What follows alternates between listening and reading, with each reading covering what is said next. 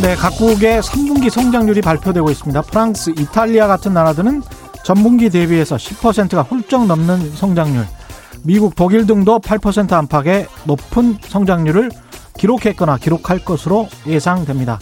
2분기 때 워낙 죽을 썼기 때문에 기저효과로 그렇습니다. 그래서 3분기 성장률만 보면 누가 앞으로 얼마나 더 좋아질까 가늠하기가 힘들죠. 때문에 OECD 등은 코로나19 이전 지난해 연말 GDP 수준으로 각국이 돌아가는 시점이 언제쯤일까, 이걸 가지고 경제 회복의 정도를 파악하고 있는데요. 한국은 당장 내년 1분기쯤이면 가능한 상황. 전 세계 3개의 경제는 내년 늦여름은 돼야 2019년 GDP로 회복되는 상황이라고 예측하고 있습니다. 그런데 최악의 시나리오로 보면 내년 2021년이 다 끝날 때까지, 내년 연말까지 전 세계 GDP가 2019년 GDP에도 못 미치는 그런 상황도 예상됩니다. 두 가지 전제가 있겠죠. 적시에 미국의 경기 부양책이 또 나오지 않는다면, 또 코로나19가 이번 겨울 전 세계를 다시 한번 강타한다면 그렇게 될지도 모르겠습니다. 좀 힘들지만 지금까지 우리 잘 해왔습니다. 남들이 못해서 우리가 영향받는 거는 어쩔 수 없고요.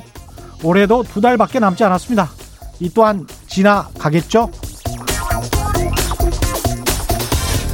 네, 안녕하십니까. 세상에 이익이 되는 방송 최경련의 경제쇼 출발합니다.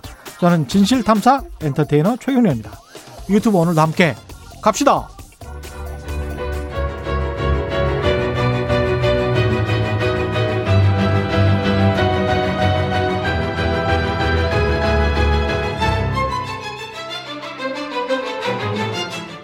들어본 사람은 있어도 한 번 들은 사람은 없다. 안 들으면 손해, 들으면 진짜 유익. 좌우 상하 남녀노소 누구에게나 꼭 필요한 최경영의 경제쇼.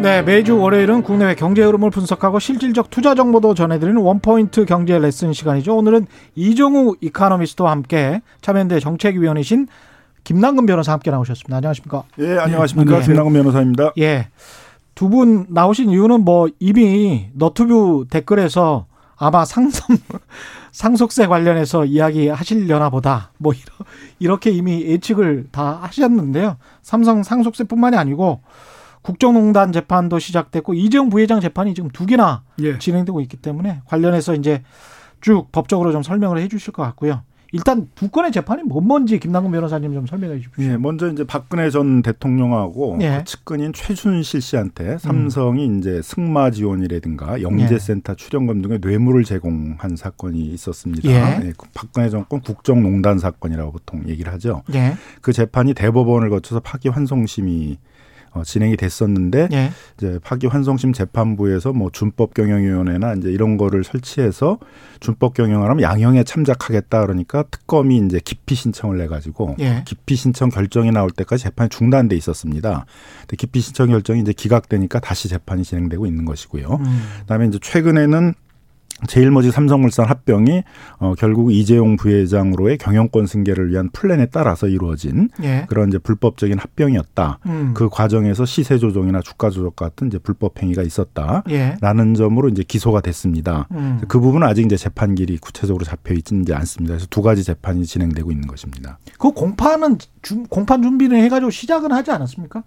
그 관련해서 경영권 승계와 관련해서는 뭐 이제 하려고 그러다가 또 이제 뭐 사망, 이건희 회장 사망 그러다 보니까 이제 좀 그 시점이 참 그래서 좀 묘하군요. 묘하기는. 근데 HHH 님은 매직 스틱형 나왔다 이렇게 했는데, 매직 스틱형은 저기 우리 이종우 이코노미스트를 가르치시는 거는 아닌 것 같고. 예.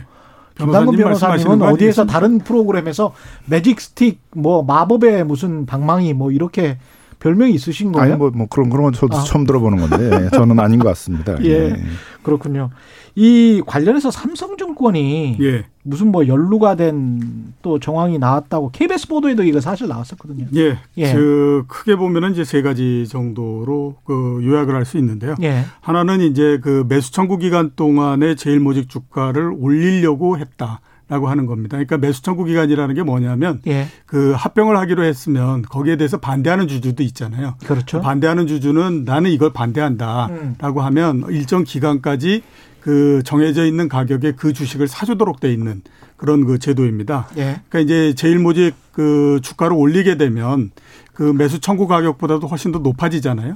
높아지게 되면 주주 입장에서 봤을 때는 지금 내가 그 시장에다 내다 파는 것이 훨씬 더 그 나한테 재산상 이익이 되는데 예. 굳이 그거를 반대한다고 해서 그 이 매수 청구를 해달라고 얘기할 필요가 없잖아요. 예. 그리고 이제 반대쪽 입장에서 봤을 때는 매수 청구가 적게 들어올수록 돈을 훨씬 더 덜 쓰고도 성공을 할 수가 있는 그렇죠, 거죠. 그렇죠. 그러니까 그렇게 해서 제일모직 주가를 올리기 위해서 노력을 했다. 그에 따라서 제일모직은 그때 이재용 씨가 최대 예, 주주였고. 그렇죠. 예. 예. 그래서 이제 시세 조정성 고가 주문 제출을 계속했던 의심이 든다 이런 부분들이 하나 있고요. 그게 하나고요. 예, 두 번째는 이제 삼성물산 소액 주주들한테 합병 찬성을 해달라라고 하는 건의와 주선을 했다라고 하는 부분입니다. 근데 이게 문제가 뭐냐면 예. 삼성증권이 제일모직의 그 자문사예요. 그러니까 어떻게 보게 되면 이해가 서로 상충되는데 반대쪽에다 갔다가 그 계속 건의를 한 거잖아요. 그러니까 그런 면에서 김앤장이 이런 거 많이 했는데 그죠. 예. 이해 충돌 문제가 예. 있는 예. 거죠. 그렇죠. 예. 예. 그게 이제 하나고요. 그다음에 예. 이제 마지막 부분은 뭐냐면 고객 정보를 삼성물산과 공유했다라고 하는 겁니다. 이게 뭐냐면 우리나라의 주주가 언제다라고 하는 거 보통의 경우는 예. 주주 명부를 폐쇄해야만 알 수가 있습니다. 그러니까 주주 명부를 예. 뭐 그 다음 해에 주총을 하기 위해서 만약에 뭐 12월 29일 날 주주 명부를 폐쇄했다. 그러면 그냥 볼 수 있는 사람은 그 폐쇄할 당시에 주주가 누군지만을 알 수 있는 거죠. 예. 근데 만약에 한 7월 달이다라고 하게 되면 그 사이에 주주가 굉장히 많이 바뀌었을 거예요. 그렇죠, 그렇죠. 주식을 팔고 뭐 했으니까. 그런데 그걸 누가 볼 수 있냐면 증권회사 같은 경우에는 자기네 그 이 계좌에 다 있잖아요. 그렇죠. 그러니까 누가 갖고 있는지 그런 정보를 공유를 한 것 같다라고 얘기를 하는 거죠. 이건 법적으로 좀 문제 있지 않습니까? 그렇죠. 그래서 이제 예. 참여연대 등 시민단체가 이제 추가적인 고발을 이제 하게 됐어요. 예. 그래서 삼성증권은 이제 소위 조언 의무가 있다고 그러거든요. 이런 이제 전문적인 그 상품을 팔면서 고객들에게 어떤 설명을 하고 조언을 하는 경우에 있어서는 그 고객의 이익을 위해서 예. 조언을 해야 되는데 고객의 이익을 위해서 조언을 한 게 아니라 오히려 자기 계열사의 총수를 위해서 그렇죠. 고객에게 불리한 조언을 한 거잖아요. 그래서 고객의 불이익이 가도록 했기 때문에 뭐 이 부분은 제가 보기에는 삼성증권이 이제 금융감독원으로부터 제재를 받을 수밖에 없는 그런 사안이라고 보여지고요. 예. 그다음에 이제 개인정보보호법도 문제가 되는 거죠. 주주에 있어서의 주주가 누구인지를 특정할 수 있는 정보들을 삼성물산이 그 삼성증권에다가 넘겨준 거거든요. 예, 그렇죠. 그러니까 삼성과 같은 재벌그룹 내에서는 계열사들끼리 어떤 개인정보들 이렇게 법을 어겨가면서 무작위로 이제 서로 공유하고 있다라는 것들이 이제 여기서 드러난 것인데. 그래서 고객들 정보인데. 그렇죠. 그러니까 예. 이건 굉장히 이제 위험한 거잖아요. 또 금융 예. 같은 경우에 있어서는 개인들의 어떤 금융정보는 굉장히 좀 민감한 정보잖아요. 그래서 더욱더 신용정보 보호에 관한 법률에 의해서 더 엄격하게 보호가 되고 있는데 이런 신용정보 보호에 관한 법률들을 위반한 것이기 때문에 그 부분에 대해서는 또 형사처벌과 금융감독원에 있어서 좀 제재를 해달라는 네. 그런 이제 그 제재 신청이 좀 들어가 있는 상태입니다. 그 삼성증권에서 이제 그거에 대해서 네. 이제 그 얘기를 한 걸 보면 합병이나 증자 이런 것이 나올 때에는 네. 주주 권리를 보호하기 위해서 우리가 각 주주들한테 이런 일이 있고 이렇게 간다라고 하는 안내문을 발송하고 하는 것은 일반적인 행위다. 그렇기 때문에 우리는 일반적인 행위를 한 것뿐이 없다라고 얘기를 해서 지금 이제 서로 간에 아무튼 다툼의 여지가 있다. 이렇게 이제 말씀을 드릴 수 있을 것 같습니다. KBS 기자한테는 그렇게 이야기를 했더라고요. 그때 당시에 주주들이 합병을 찬성했다. 그랬기 때문에 우리는 우리의 조언을 들어서 이 사람들이 설득당한 게 아니고 당시 그 주주들이 그냥 원래 찬성을 했다. 근데 우리가 관련돼서 뭐 이야기를 뭐 그냥 해준 것 뿐이다. 우리 의사하고는 관련이 없다. 뭐 이런 식으로 답변을 했다는 거예요. 그런데 이제 상식적으로 생각하면 삼성물산은 뭐 무역도 있고 건설도 있고 패션도 있고 굉장히 많은 사업들을 하기 때문에 제일모직보다 한 3배 정도는 큰 회사로 적어도 알려져 있었단 말이에요. 그러면 합병을 한다 그러면 오히려 삼성물산이 3배쯤 큰 거로 돼야 되는데 합병 비율이라는 거는 거꾸로 됐죠. 삼성물산이 0.3하고 제일모직 1이니까 그 당시 시장에서는 누구나 다 이건 문제 있는 합병이다라고 다 하고 있었죠. 그러니까 만일 이게 적절한 합병이고 삼성물산 주주한테 유리한 겁니다라고 했다면 너무 무능한 거고 그 정도의 전문성도 상식적으로 알 수 있는 것들을 그 전문기관은 몰랐다 그러면 이제 너무 무능한 증권회사가 되는 것이고 근데 뭐 공소장에 나와 있듯이 삼성그룹 뭐 미전실에서 계열사들에 대해서 조직적인 지시를 해서 이 승계 작업들을 신속하게 완성시키기 위해서 삼성물산도 이재용 부회장의 승계 작업을 위해서 뛰었다라는 게 다 나와 있기 때문에 뭐 그런 사실들이 이제 밝혀지면은 뭐 제재는 불가피하지 않겠나 이렇게 생각됩니다. 아니 제가 삼성바이오로직스 입장이나 삼성 쪽의 입장에서 한번 주장을 해본다면 그쪽에서는 삼성바이오로직스 지금 주가가 굉장히 많이 뛰었잖아요. 예. 그랬기 때문에 자신들이 평가한 미래 가치가 옳았다라고 주장할 수 있는 거 아닙니까 재판에서? 그런 식으로 치고 나오면 그러면 좀 불리한 거 아닌가요? 그래서 이제 공소장의 내용에 의하면 이제 삼성바이오로직스 같이 미래 삼성의 어떤 미래를 먹거리로 하고 있는 회사니까 그런 큼지막한 회사들이 제일모직 산하의 자회사가 되긴 어려웠단 말이에요. 그래서 삼성물산의 자회사가 될 가능성이 많았는데 삼성물산은 이제 계속해서 증자를 할 때마다 이제 포기하도록 만들고 그걸 제일모직이 그 가져가도록 이렇게 이제 만든 그런 이제 작업의 내용들도 나와 있고요. 그다음에 이제 뭐 그거 외에도 뭐 삼성물산이 어떻게 보면 건설회사 중에 그때 수주 1위였단 말이에요. 그렇죠. 우리 뭐 마포나 서대문 가보면 전부 다 뭐 삼성 레미안 뭐 이런 거 나오잖아요. 그죠? 근데 삼성물산이 1년 동안을 거의 수주를 안 했어요. 그렇죠. 그러다 합병이 끝나자마자 갑자기 이제 10,000세대들을 분양하고 그랬거든요. 그래서 이제 이런 여러 가지 사정들은 뭐 증권회사와 같은 전문기관이라면 이제 합병을 앞두고 어떻게 움직이고 있다라는 것들은 다 알 수 있었던 내용이기 때문에 그럼 이런 내용들을 그 고객들에게 잘 설명을 하면서 신중하게 합병에 대해서 판단해야 된다라고 해야지 삼성물산이 뭐 나는 잘 모르는데 고객들이 벌써 더 잘 알더라 삼성물산한테 유리한 합병이라고 하면서 조언을 해줬다 그러면 이제 너무 삼성증권이 그냥 날로 영업을 하는 거죠. 전문성이 없는 거죠. 날로 영업. 아니 근데 이 관련해 가지고 15년 6월에 그 당시에 이재용 부회장이 직접 이제 워런 버핏을 만나러 버크셔 해더웨이로 갔다는 거 아니에요? 그렇죠. 요거는 확인된 사실이죠. 그거는 확인된 사실이죠. 일단 공소장에 나와 있는데 제일 출발점은 뭐냐면 2015년 6월 8일 날 골드만삭스에서 조언을 하나 합니다. 이 조언이 어떻게 되냐면 삼성생명을 둘로 갈르자. 하나는 사업회사, 또 하나는 지주회사. 이렇게 이제 갈르는데 사업회사는 뭐냐면 기존에 삼성생명이 생보업을 하고 있잖아요.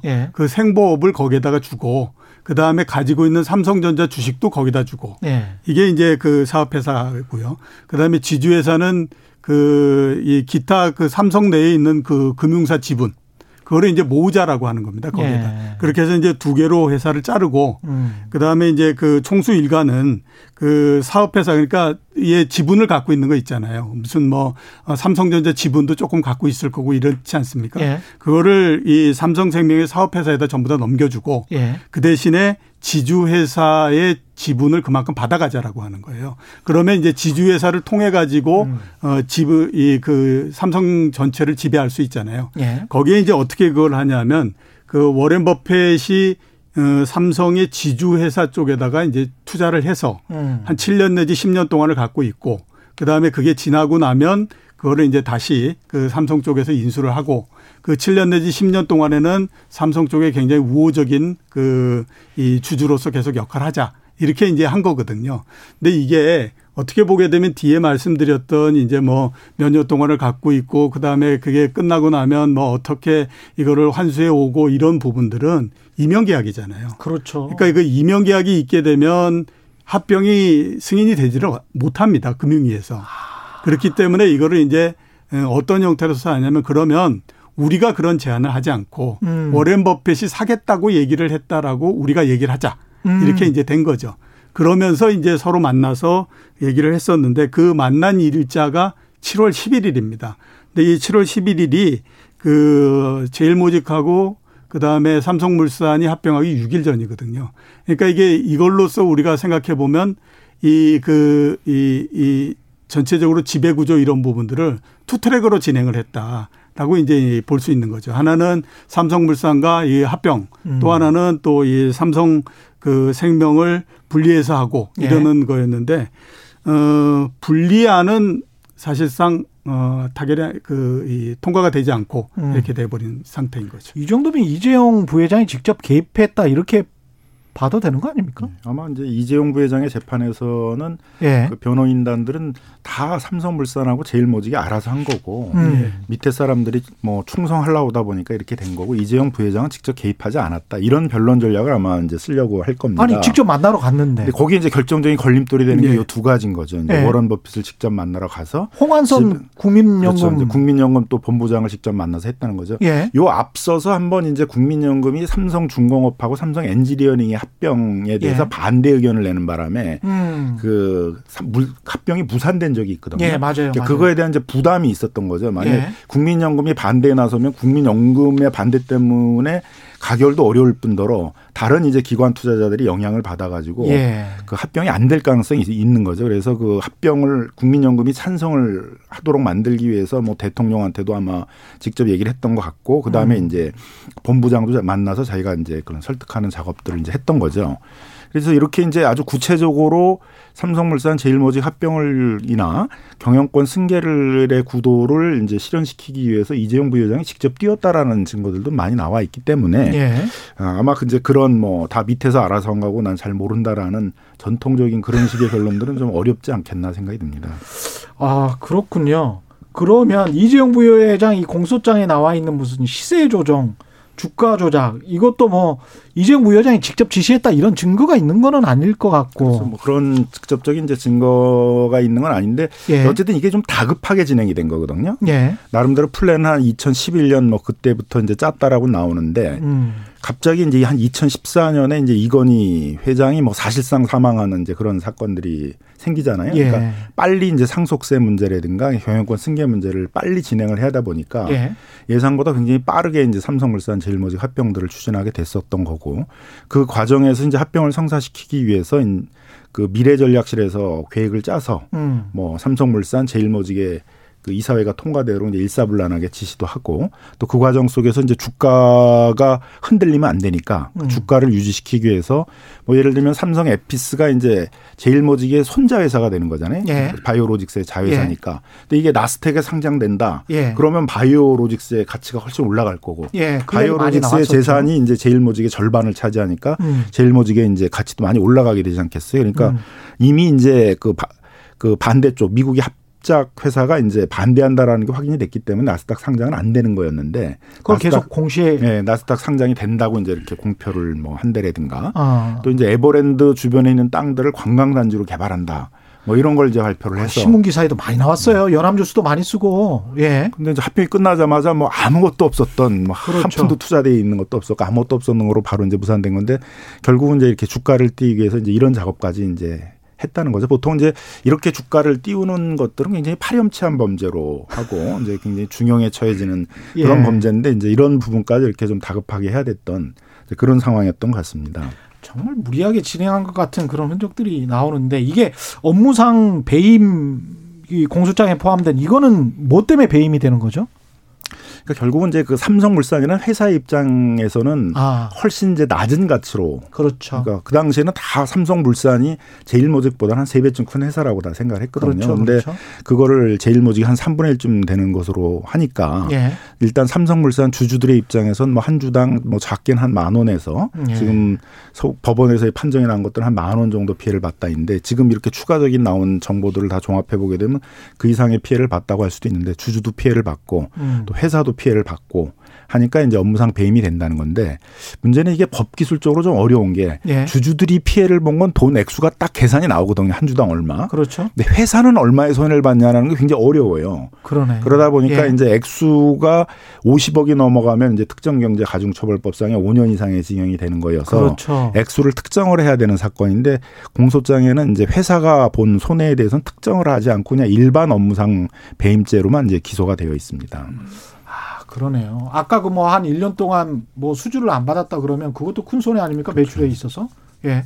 하이든님은 제재가 아니라 합병 취소가 돼야 사법정의가 실현되는 거 아닌가 이런 말씀을 하셨는데 합병 취소가 될 수가 있습니까? 만약에 재판에서 유죄가 나오면? 먼저 합병 무효 소송은 뭐 이미 안 그 기각이 돼서 예. 뭐 무효가 안 되는 걸로 돼 있습니다. 왜냐하면 이제 합병 무효 소송은 사정 변경도 고려를 하거든요. 이미 예. 합병이 돼서 여러 가지 법률 관계가 많이 만들어졌는데 예. 그걸 처음서부터 무효다 그러게 되면 그 뒤에 일어난 많은 법률 관계들이 다 혼란을 또 겪게 되잖아요. 그렇구나. 그래서 보통 이제 합병 무효 소송은 이제 쉽지가 않은 거죠. 그래서 대부분 이제 주주들이 그 위법한 합병으로 인해서 손해를 봤다 그래서 손해배상 청구 소송들을 구상권 청구하고 거죠. 뭐 이렇게 되는 거군요. 네. 그러면 그 돈은 회사 삼성물산이 지급해야 되는 겁니까? 아니면 이재용 부회장이 만약 유죄가 되면 이재용 부회장이 지급해야 되는? 그러니까 그 불법 행위에 가담했던 모든 사람이 공동해서 연대해서 책임을 이제 져야 되는 거죠. 그러니까 이재용 부회장도 있을 거고 예. 삼성물산 이사들도 있을 거고 회사도 어쨌든 뭐 조직적으로 움직여서 가담을 한 거기 때문에 삼성물산도 이제 배상을 해야 될 수가 있는 거죠. 아, 이게 지금 이제 시장 관심은 이건희 회장 타기 이후에 상속세, 그다음에 지배구조 개편에 관해서도 지금 관심이 쏠리고 있는데 지배구조는 이미 이재용 부회장으로 그러면 확정된 거잖아요. 예, 그렇죠. 그렇죠. 예. 예. 그러면 이제 상속세 문제밖에 남지 않았는데 예. 상속세는 내실 형편들은 되실까요? 제일 쓸데없는 그 고민 두 개 중에 두 개가 예. 하나가 연예인이 어떻게 되느냐 하는 고민. 예. 그러니까 내가 좋아하는 연예인이 스캔들에 혹시 휘말리지 않을까라고 하는 고민이 하나고 두 번째는 삼성이 상속세를 어떻게 낼까라고 하는 고민. 예. 그 두 개가 가장 쓸데없는 고민이라고 얘기를 하잖아요. 상속세는 그렇죠. 예. 삼성에서 굉장히 많은 변호사들도 있고 하기 때문에 예. 잘 계산해서 잘 낼 겁니다. 그렇기 때문에 걱정하지 않으셔도 되고요.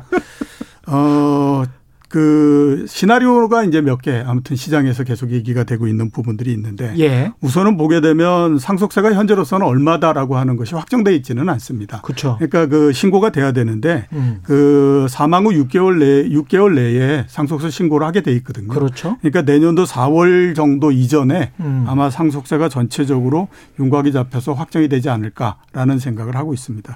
시장에서 크게 상속세 지금 뭐 11조다 이런 얘기를 하고 있는데 예. 내는 방법은 두 가지 정도를 지금 생각을 하고 있죠. 하나는 분할 납부입니다. 연부 납부. 예.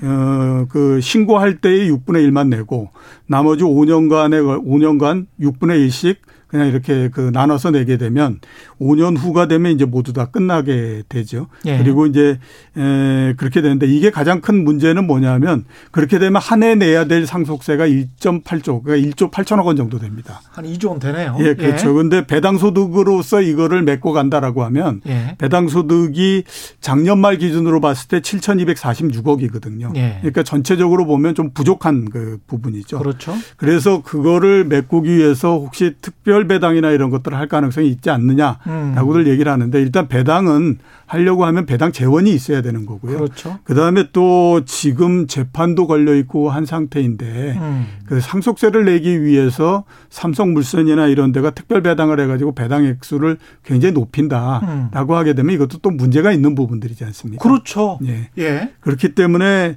그 연납을 하기는 할 텐데 이거를 전부 다 아마 그 배당을 받아가지고 해결하자라고 하는 거는 어렵다라고 일단 그 보고 있는 상태고요. 대출 받을. 예, 그렇죠. 근데 두 번째로 이제 많이 얘기하고 예. 있는 게 주식 매각을 통해서입니다. 예. 그 매각 주식은 뭐냐면 이건희 회장이 가지고 있는 삼성생명 20% 지분이 있거든요. 그거를 매각하면 된다라고 하는 거죠. 예. 왜 그러냐면 지금 이제 삼성의 지배 구조는 이런 형태로 되어 있습니다. 이재용 그 부회장이 삼성물산 지분 17.3%를 갖고 있거든요. 예. 그리고 삼성물산이 삼성생명 19.3%를 갖고 있습니다. 그렇죠. 그리고 삼성생명이 삼성전자 8.5%를 가지고 있는 것이 가장 기본적인 틀의 형태거든요. 그렇습니다. 그러니까 지금에 있는 지분만 가지고도 충분히 삼성전자까지 지분을 지배를 할 수 있다라고 보는 거죠. 그렇죠. 그렇게 네. 되면 이건희 회장이 가지고 있는 삼성 그 생명 지분 20%는 굳이 여기에 들어오지 않아도 된다라고 하는 거죠. 그러네요. 그러니까 예. 그 지분만큼을 매각을 할 수 있다.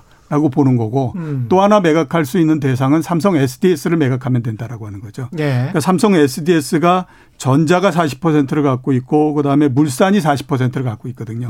그런데 네. 40%씩을 갖고 있기 때문에 이거는 다른 게 아니더라도 아까 말씀드렸던 그 기본 틀 내에서 네. 충분히 이걸 컨트롤할 수 있다라고 보니까 이재용 부회장이 가지고 있는 그 SDS 지분을 매각해도 된다라고 하는 겁니다.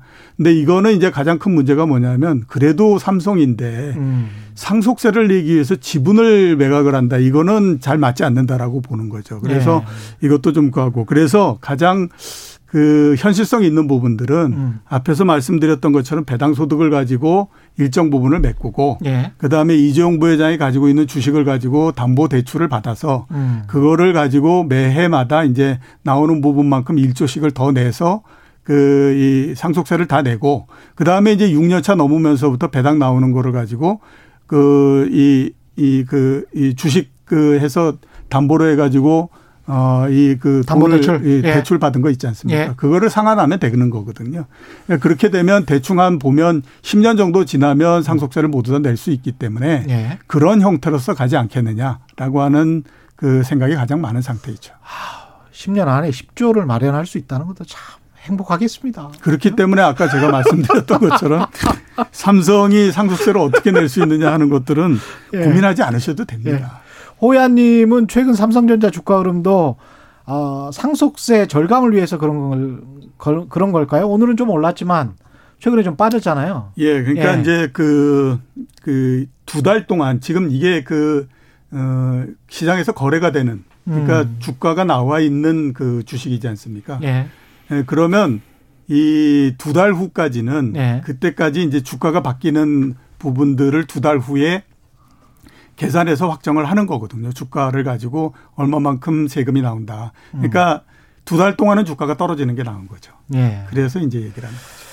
지금 관련해서 이제 삼성 그 이종 부회장이나 이건희 회장의 이슈와 별도로 보험업법이 국회에 계류 중인데 이거 같은 경우는 이게 만약에 통과를 하면 그러면 또 삼성생명이 가지고 있는 삼성전자의 지분 한 5% 정도는 팔아야 되는 상황인 거 아닙니까? 그죠? 네, 그렇습니다. 예. 그러니까 이제 그 재벌 금융회사들이 고객들이 맡긴 돈을 가지고 계열사 주식을 사서 예. 그걸 이제 계열사들을 지배하는 수단으로 활용한다. 그럼 이제 경제정의에도 반하고 보험 이제 회사의 예. 운영의 원칙에도 반하잖아요. 예. 그래서 이제 보험업법에 의하게 되면 보험회사의 자기 자산의 3% 범위 내에서만 이제 계열사 주식들을 보유하도록 되어 있습니다. 예. 그러니까 이제 많이 보유를 못하게 지금 하고 있는 거죠. 예. 근데 문제는 계산을 하는 데 있어서 그 계열사의 주식 가치를 취득 가격으로 하는 거예요. 근데 삼성생명이 삼성전자 주식을 가진 건 한 30년 정도 훨씬 전의 얘기니까 주가로 따지면 어마어마하게 차이가 나지 않겠어요. 예. 그러니까 8.5%나 이렇게 갖게 됐던 것들은 그 30년 전의 가격으로 계산을 하기 때문에 지금 가능한 거거든요. 그렇죠. 근데 이거를 이제 원래의 원칙대로 시세로 하자. 감정평가를 해서 시세대로 하자. 이렇게 되게 되면 한 3분의 1만 남고 나머지 팔아야 되거든요. 예. 8.5%인데 한 5% 정도를 팔아야 되니까. 그러면은 이제 지금 이재용 그 부회장 그다음에 삼성물산이 삼성생명을 주식들을 갖고 있고 삼성생명이 삼성전자의 주식을 가져서 예. 이렇게 지배를 하는 구조가 흔들리게 되는 것이죠. 그렇죠. 그래서 사실은 이제 이 법은 뭐 일찍이부터 고쳐야 된다라고 이제 많이 얘기가 됐었습니다만 삼성한테 시간을 벌어주고 있었던 거죠. 이제 빨리 그렇죠. 예. 삼성생명이 갖고 있는 그 삼성전자 주식 따로 빨리 처분하고 삼성전자를 지배하는 이제 지배 구도는 좀 다르게 만들어라. 이렇게 시간을 줬는데 뭐 한 20년 뭐 지금 주는데도 해결을 못 하고 있잖아요. 예. 그래서 이제 더 이상 시간은 끌 수 없으니까 법은 이제 원칙대로 다 바꾸고 그래서 그 취득 가격이 아니라 시세대로 계산하도록 하고 그럼 이제 삼성생명이 삼성전자를 보유하는 지분은 이제 확 줄어들게 될 거고 예. 다른 방식으로 삼성전자를 지배하는 방식들을 만들어라. 뭐 이제 그런 취지인 겁니다. 아니 근데 이제 이게 마침 공교롭게도 이건희 회장이 돌아가셔 가지고 삼성 입장으로서는 볼멘 소리를 할 가능성도 있어요. 왜냐하면 이쪽 지분 삼성전자의 5%라는 것도 어마어마한 돈인데 네. 그 5% 뭐 지금 한 350조 정도의 시가총액이라면 5%면 얼마입니까? 거의 한 20조 원가량 되는 돈 아닙니까?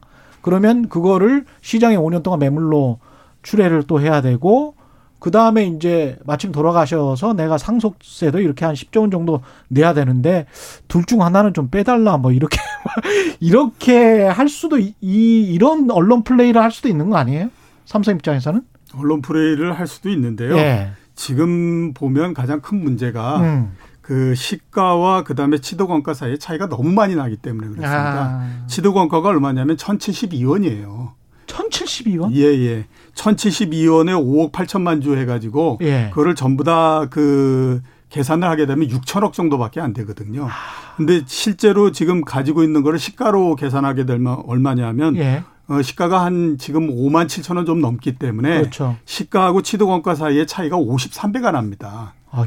그러니까 그 당연히 그렇게 되다 보니까 시가로 계산하게 되면 30조 정도가 나오는 거거든요. 예. 그 차이가 굉장히 크게 벌어져 있기 때문에 당연히 이런 얘기가 나올 수밖에 없는 그런 상태다라고 보셔야 되는 거죠. 예.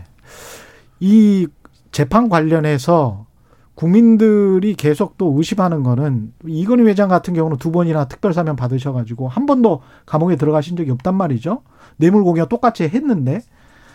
근데 이제 종준영 부장판사가 이재용 부회장 관련돼서 이제 재판을 하면서 무슨 뭐 치료적 회복 사법 이야기하고 무슨 뭐 준법 감시위원회를 두고 그러면은 뭐 좀 봐주는 것처럼 이런 식으로 이렇게 이야기를 해서 큰 무리를 일으켰는데 앞으로도 재판이 그렇게 흘러갈 가능성 이런 거는 여지가 남아 있는 거 아닙니까? 그러니까 이제 치료적 합법이라는 건 이제 처벌하는 게 중요한 게 아니라 예. 그 재판 과정에서 그런 불법이 치유되도록 하는 게 중요하다 그런 거거든요. 그렇죠. 그래서 이제 미국 예. 연방 그 법에 의하게 되게 되면 그 범죄자가 기업일 때, 그 기업이 뭐 부팽이 같은 걸 했을 때 그 준법 감시 체계 이런 걸 만든 경우에 있어서는 이제 형을 감해 주도록 돼 있어요. 뭐 예를 들면 해외 부패 방지법으로 독일의 지멘스라는 이제 그룹이 미국에서 처벌을 받게 됐었는데 네. 한 16억 달러 정도가 이제 예상이 됐었는데 벌금이 그때 이제 지멘스가 준법 감시 체계를 이제 만들고 그거를 이제 한 다음에 한 8억 달러 정도로 벌금을 이제 감해서 받은 적이 있었어요. 예. 이런 걸 하겠다는 거예요. 근데 이 사건은 지금 삼성전자나 삼성물산이 범죄를 한 게 아니라 그렇죠. 이재용 부회장이 범죄를 한 거고 예. 삼성전자는 피해자잖아요, 지금. 그렇죠. 피해 기업이잖아요. 근데 피해 기업이 준법 감시를 하면 가해자를 형을 적게 준다 그러면 이게 너무 이상한 거잖아요. 그러니까 일단 정준영 판사가 굉장히 문제를 잘못 짚은 거죠. 이거는 삼성물산이 무슨 삼성전자가 범죄 행위를 했을 때 이제 거기에 뭐 준법 체계를 갖추면서 더 이상한 부패를 할 수 없도록 그런 짜임새 있는 체계를 만들었다 그러면 적용해야 되는 건데 예. 피해자 기업이 준법 감시 체계를 하게 되면 그 가해자를 형을 감해주겠다는 것이어서 이제 전혀 좀 맞지 않는 겁니다. 그래서 특검이 이거에 이제 반발을 해가지고 깊이 신청을 한 것인데 예. 기피 신청이 기각되니까 이제 그 정준영 재판부에서는 그 전문 심사위원을 구성하겠다 이렇게 해서 그 준법 감시위원회가 제대로 된 준법 감시 활동을 했는지를 점검을 하고 그 예. 결과에 따라 양형을 이제 반영을 하겠다 그러니까 특검이 또 한 반발을 했었는데 그러니까 위원회 두고 또 위원회 두겠다는 이야기잖아요. 위원회가 잘 돌아가고 있는지를 또 점검하는 위원회를 이제 재판부가 만들겠다는 거죠. 그 위원회도 거죠. 사실은 삼성이라는 그 거대한 이익에 어느 정도 그 매수될 수 있는. 매수라는 말까지는 좀 그렇습니다만은 하여간. 네, 요거는 이제 뭐 법원이 한 명 임명하고 변호인 측에서 한 명 임명하고 특검에서 한 명을 임명을 해서 이제 구성을 한 거니까 뭐 그런 매수의 가능성 뭐 높지 않다라고 이제 볼 수는 있겠습니다만은. 예. 어쨌든 이제 그런 방식으로 양형을 감안한다는 게 말이 되느냐. 이제 그러다 보니까 특검은 이제 준법 감시원의 활동만 가지고 양형 판단하지 말고 예. 이제 5가지의 이제 평가 요소들을 이제 새로 제기를 했어요. 그래서 승계 작업 전반에 대해서 평가를 해보자. 예. 승계 작업 전체에 대해서 진지한 반성을 하고 있는지 또 앞으로 보험업법 개정과 같이 법이 이제 바뀌었을 경우에 그 바뀐 법들을 준수하겠다라는 그런 의지가 있는지 예. 그다음에 미래 전략실 같은 데서 불법적인 지시를 했을 때 지금은 이제 삼성물산이나 뭐 이런 계열사들이 그 불법적인 지시에 따르지 않을 수 있게끔 그렇게 장치가 마련된 것인지 또 준법관시위원회가 실제로 잘 가는 건지. 왜냐하면 준법 감시라는 건 다 어느 나라나 이사회가 하는 거거든요. 그렇죠. 그럼 이미 올해 3월 달에 주총에서 이사회가 제대로 돌아가도록 그 이재용 부회장의 영향을 받지 않는 독립적인 이사들이 이사로 선출되도록 해서 이사회가 그 감시 체계를 만들도록 해야 되는데 당연하죠. 이사회는 이제 완전히 거수기로 계속 만들어 놓고 별도의 준법 감시위원회를 만들어 봐야 그게 제대로 작동할 수가 없잖아요. 그래서 실제로 이 준법 감시위원회라는 게 그 회사법 체계 안에서 실효적으로 둘러갈 수 있게 되어 있는 건지. 그다음에 이제 삼성의 전현직 임원들이 지금 여러 재판들을 받고 있잖아요. 무슨 증거인멸 해가지고 또 받고 있고 뭐 바이오로직스 또 임직원들도 재판받고 이러는데 그 변호사 비용들을 개인들이 냈냐 아니면 회사 돈으로 냈냐 이것도 한번 수사를 하는데 협조를 하도록 하자. 회사 돈으로 내면 이제 횡령죄가 되잖아요. 그래서 이런 것들을 5가지를 한번 다 평가를 해보고 그걸 양형에 반영해달라. 이렇게 역으로 또 이제 재판부에 제안을 해놓고도 있는 상황입니다. 생각을 해보니까 이렇게 그 경영에 물의를 일으켰으면 이사회에서 이 부회장직을 잠시라도 뭐 최소한 정지라도 시키든지 아니면 뭐 잘랐다가 나중에라도 하든지 뭐 이래야 되는 거 아닙니까? 선진국들은 다 그렇게 하는 거 아니에요? 근데 이거를 그냥 그래서 이제 우리의 여기서 이제 요즘 나오는 공정경제 3법 상법 개정이 필요하다는 게 이제 그거죠. 세계적인 경영 추세는 경영 임원과 이사회는 서로 분리 정립되는 거거든요. 그래서 경영 임원이 이사를 하는 경우는 거의 없어요. 근데 우리나라는 임원들이 다 이사를 하고 있잖아요. CEO가 대표이사가 이사회의 소집권자로 돼 있어요. 그런데 다른 나라들은 다 이사회 의장이 별도로 있거든요. 그렇죠. 이제 네이버 같은 회사는 그렇게 되어 있는데 그래서 전 세계적인 추세는 이사회와 경영임원이 분리정립돼서 이사회가 견제와 감시를 하는 그런 역할을 하게 되거든요. 이제 그러다 보니까 이사회의 독립성이 강화되도록 하기 위해서 대주주의 영향을 받지 않도록 그런 독립적인 이사들이 선출되도록 하는 여러 장치들을 갖고 있는데 최근에 나오는 이제 상법 개정 내용에서의 집중투표제니 뭐 감사위원이 될 이사를 분리해서 선출하니 이런 것들은 다 이사회의 독립성을 강화하려는 이제 그런 노력들입니다. 그런 게 이제 강화될 필요가 있는 거죠. 이게 안 되다 보니까 이렇게 삼성물산 합병이 불법적인 거였고 주주들이 피해를 봤다고 그러는데 그러면 삼성물산 이사회가 열려서 합병이 어떻게 된 거야?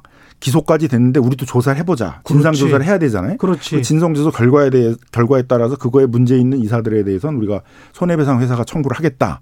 그 제재를 하겠다. 뭐 이사회에서 이사를 더 하지 못하도록 해임시키겠다. 어떤 이런 조치들을 취해야 되잖아요. 그게 상식이죠. 그런데 삼성물산 이사회가 열렸다는 얘기가 없잖아요. 이 양건을 가지고요.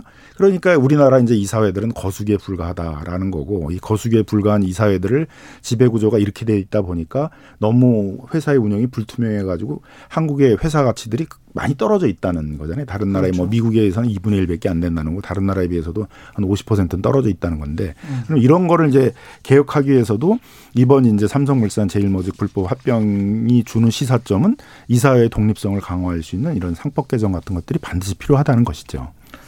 그 이종우 센터장님께 그것 좀 여쭤보고 싶어요. 그 많은 청취자분들이 우리 그 최경영 경제쇼를 청취하시는 분들은 이제 거의 그런 분들이 별로 안 보이시는데 여전히 이제 밖에 나가보면 이게 삼성 죽이기 아니냐. 그래서 삼성과 이재용 부회장의 어떤 지금 혐의에 관해서 분리해서 생각하지 못하시는 분들이 굉장히 많더라고요. 그렇죠. 부분은 자본주의의 기본에도 원칙에도 어긋나는 것 같은데 어떻게 생각하십니까? 그 법인이라고 하는 것 자체가 어떤 것이다라고 하는 것에 대한 인식이 별로 없기 때문에 그렇죠. 그렇기 때문에 그 회사를 만들거나 내지는 그 회사의 가장 그 이후에도 아무튼 대주주가 된 사람을 그 회사로서 우리가 등치시켜서 생각을 하기 때문에 자꾸 그런 얘기가 나오는 형태인 거거든요. 자, 이번 같은 경우에 우리가 한번 보면 삼성을 죽이는 것이 아니라 이게 그 삼성이라고 하는 것을 승계하는 과정 자체에 문제가 있었기 때문에 승계를 받은 사람 자체의 그것이 적법한가 하는 거를 따지는 형태가 되잖아요. 따지는 거지 않습니까? 그렇죠. 근데 그거 자체가 삼성을 죽이거나 문제가 있거나 이런 부분들은 아니거든요. 그리고 그 자본주의 그 이 체제에서는 어떤 정부라고 하더라도 그러니까 반기업적이다라고 하는 것 자체는 맞는 얘기가 아니에요. 왜냐하면 자본주의의 가장 핵심적인 그 이 발전 요인 중에 하나가 기업이라고 하는 것이 굉장히 자유로운 기업 이 형태지 않습니까? 그걸 부정할 수는 없죠. 그거를 부정한다라고 하는 것 자체는 전체적으로 경제가 돌아가지 않는 형태가 되기 때문에 그거를 부정할 수가 없는 거거든요. 예. 그렇기 때문에 지금 이런 부분들을 이제 반삼성적이다 아니면 뭐 반기업적이다 삼성을 죽이려고 하는 거다 이러는 것 자체는 상당히 문제가 있을 수밖에 없다라고 봐야 되는 거고요. 예. 또 하나 이제 말씀드리고 싶은 거는 뭐냐면 이런 이제 승계 과정 자체가 왜 이렇게 자꾸 문제가 됐겠느냐 하는 부분들입니다. 그거는 얼마 전에 며칠 전에 그 셀트리온의 서정진 회장이 얘기했던 걸 가지고 아마 얘기를 드릴 수 있을 것 같은데 예. 이런 얘기를 했어요. 두 번 상속을 하면 회사가 사라진다 이런 얘기를 합니다. 아, 재밌더라고요. 회사가 사라지는 건 아니에요. 그렇죠. 두 번 상속을 해서 예. 상속세를 굉장히 많이 낸다고 하더라도 예. 본인의 지분이 약해지는 거지 셀트리온이라고 하는 회사가 없어지는 게 아니거든요. 그냥 본인과 셀트리온을 같은 걸로 같은 지금 생각하는 거예요. 그 생각을 하기 때문에 예. 이런 거고요. 앞에서 그랬던 삼성도 똑같은 겁니다. 예. 삼성과 이재용 그다음에 삼성과 이재용 일가를 거의 동일한 형태로서 생각을 하기 때문에 예. 자꾸 이런 얘기가 나오는 거거든요. 예. 정확한 거는 둘은 분리가 돼 있는 형태가 돼야 되는 겁니다. 이거 법적으로 좀 다시 한 번만 명확하게 해 주십시오. 이게 상법이랄지 이게 명확한 거 아닙니까? 법인격과 사람은 다른 거죠. 당연한 거죠. 법인은 예. 이제 독립돼 있는 거고 예. 법인을 이제 구성하는 지분들은 뭐 여러 사람이 갖고 있는 거잖아요. 또 우리 같은 경우에 있어서는 재벌 계열사들이 재벌 총수 일가들이 개인적으로 갖고 있는 건 많지가 않아요. 예. 특히 이제 삼성전자 같은 경우는 거의 없는 거잖아요. 그죠? 0.7% 예, 뭐. 0.7% 가진 것도 이제 그 이건희 부회장이 80년대에 삼성 반도체라는 중소기업을 하나 만들어서 예. 그거하고 이렇게 합병을 해서 한 거지 자기가 이제 이렇게 주식을 사가지고 한 것도 아니거든요. 그렇군요. 예. 그러니까 아마 이제 삼성그룹이 처음서부터 정상적인 경영권 승계를 하려고 그랬으면 이제 있는 돈을 가지고 열심히 삼성전자 주식을 미리미리 사뒀을 텐데 쌌을 때 네. 가격이 낮았을 때 샀을 텐데 그럴 생각이 전혀 없었기 때문에 이제 지금같이 이제 뭐 비상장 계열사 같은 경우들을 통해 가지고 일단 헐값으로 그 비상장 회사를 인수해서 에버랜드를 일감 몰아주기를 통해서 키워서 그거와 주력 회사를 합병해서 결국 뭐 삼성전자를 또 뭐 사업회사 지주회사 이렇게 나눠 가지고 그 지주회사하고 삼성물산을 이제 합병해 가지고 궁극적으로는 삼성전자를 지배하고 아마 이런 구도를 가졌을 거예요. 그렇죠. 그러니까 처음서부터 자기 돈으로 할 생각이 없었던 거죠. 그래서 사실은 뭐 삼성전자니 삼성물산이 이런 건 다른 많은 또 그 주주들이 투자한 돈들이 있는 건데 그런 것들은 전혀 개의치 않고 마치 자기 개인 기업 다루듯이 그렇죠. 사조직 다루듯이 움직여가지고 네. 이제 주력 회사를 장악하려고 했다는 점 때문에 더 이제 비난받을 점들이 있는 것이죠. 예. 그리고 이제 이렇게 이게 가능한 것들은 결국은 그런 불법적인 것들을 내부에서 견제하는 내부 총재 장치가 작동을 안 한다는 거거든요. 그렇습니다. 예. 그래서 미국에서도 이제 한번 위기가 있었죠. 2000년대 초반에 이제 뭐 월드컴이니 엔론이니 예. 뭐 이제 기업의 내부 통제 장치가 작동을 안 하면서 대규모 분식이 생기고 많은 투자자들이 피려보고 미국의 자본시장의 어떤 신뢰가 확 떨어지고 그러니까 그때 이제 위기 의식을 느끼고 여야가 그때 합의해서 만든 법이 이제 사베인-옥슬리법이라는 예, 것들인데 예. 샤베인이라는 민주당 의원하고 옥슬리라는 이제 공화당 의원이 이제 여야 합의로 만들었어요. 예. 그게 지금 우리가 하고 있는 뭐 감사위원회 설치라든가 감사위원회 뭐 분리 선출이라든가 이사회 독립성들을 강화하고 예. 그다음에 이제 그 회계에 대해서 회계의 감사를 외부에서 지정해서 선출하도록 하고 이런 시스템 우리가 최근에 막 본받으려고 하고 있는 상법 개정을 하려는 그런 내용들이 다 거기서 나온 것들이거든요. 그래서 우리도 이제 이번 삼성물산 제일모직 뭐 합병 사건이라든가 대한항공 사건이라든가 많은 사건에서 그 우리 기업들이 이사회가 내부 통제를 못한다. 예. 이사회가 경영위원들의 어떤 불법행위나 위법행위에 대해서 견제와 감시 역할을 못한다라는 게 드러났거든요. 예. 그래서 이런 거에 위기의식을 잊고 어떤 회사법이란 우리 경제에 있어서 가장 기본 질서들을 바로 잡아야 되겠다. 이런 그 위기의식에서 임할 필요가 있고 예. 이런 문제에 대해서는 좀 여야가 합의로 예. 처리해야 되는 게 아닌가. 그 미국의 2000년대 초반에 공화당 민주당이 합쳐서 사베인-옥슬리 그 의원을 대표로 해가지고 합쳐가지고 그런 법을 만들었듯이 우리도 김종인 무슨 김태년법 뭐 이런 식으로 해가지고 여야가 좋네요. 합의로 뭐 상법 예. 공정거래법 이런 것들을 좀 처리해가지고 우리 기업들의 너무 이런 불투명한 기업 운영 구조들을 그렇죠. 지배 구조들을 이번 기회를 통해 가지고 투명하게 만들고 이걸 통해서 투자자들이 안심하고 투자할 수 있는 그렇죠. 그래서 전혀 깜깜이 속에서 잘못해서 그런 피해들을 많이 입는 이런 게 아니라 안심하고 투자할 수 있는 그런 자본시장을 만든다는 그런 차원에서 이제 공정경제 3법에 대한 좀 임해야 되지 않겠나 이렇게 생각이 듭니다. 일반 주주하고 자본주의에는 장기적으로 보면은 이게 훨씬 좋은 거 아닙니까? 예, 그렇죠. 예. 투명하게 만들어서 그게 가장 좋지요. 앞에서 그 말씀드렸던 것처럼 이재용 부회장이 예. 삼성전자 지분 0.7% 갖고 있는 거거든요. 예. 그러니까 너무 작은 거를 가지고 가장 핵심적인 회사를 지배하려고 그러니까 여러 다른 루트를 통해 가지고 할 수밖에 없는 거고. 그렇죠. 그러다 보니까 자꾸 무리가 따를 수밖에 없는 그런 형태가 된다고 예. 봐야 되는 거죠. 아, 고니 셀프님은 삼성 상용차처럼 망해서 빚 갚아야 할 때는 자기 회사의 개념이 없습니다. 뭐 이런 아주 뼈아픈 말씀을 해주셨네요. 그러네요. 삼성하고 쌍용차처럼. 예, 맞습니다. 박재성님은 직장생활 20년 중에 5년을 삼성물산에서 보냈는데요. 제가 경험한 삼성은 그 어떤 회사보다도 준법 경영을 강조하고 준수하는 회사였습니다. 무능력하고 썩어빠진 정치권보다 훨씬 더 국익에 도움이 되는 조직입니다. 그냥 기업 그 자체 에 관해서 저희가 이제 비판하는 건 아니니까요. 예. 예. 임종원 님은 세상의 어느 법이 이미 저지른 죄를 미래 잘하겠다고 용서해 주는 경우가 있는지, 이재용 부회장이 자꾸 편법을 쓸수록 애꿎은 삼성전자 이미지만 나빠집니다. 회사를 위한다면 법적 처벌을 받고 떳떳하게 경영활동을 하는 게 맞습니다. YK 님은 대기업은 사장이 되면 등기이사로 등록이 되는데 임원은 1년 단위로 계약하는데 무슨 기업 오너에게 반대하겠습니까?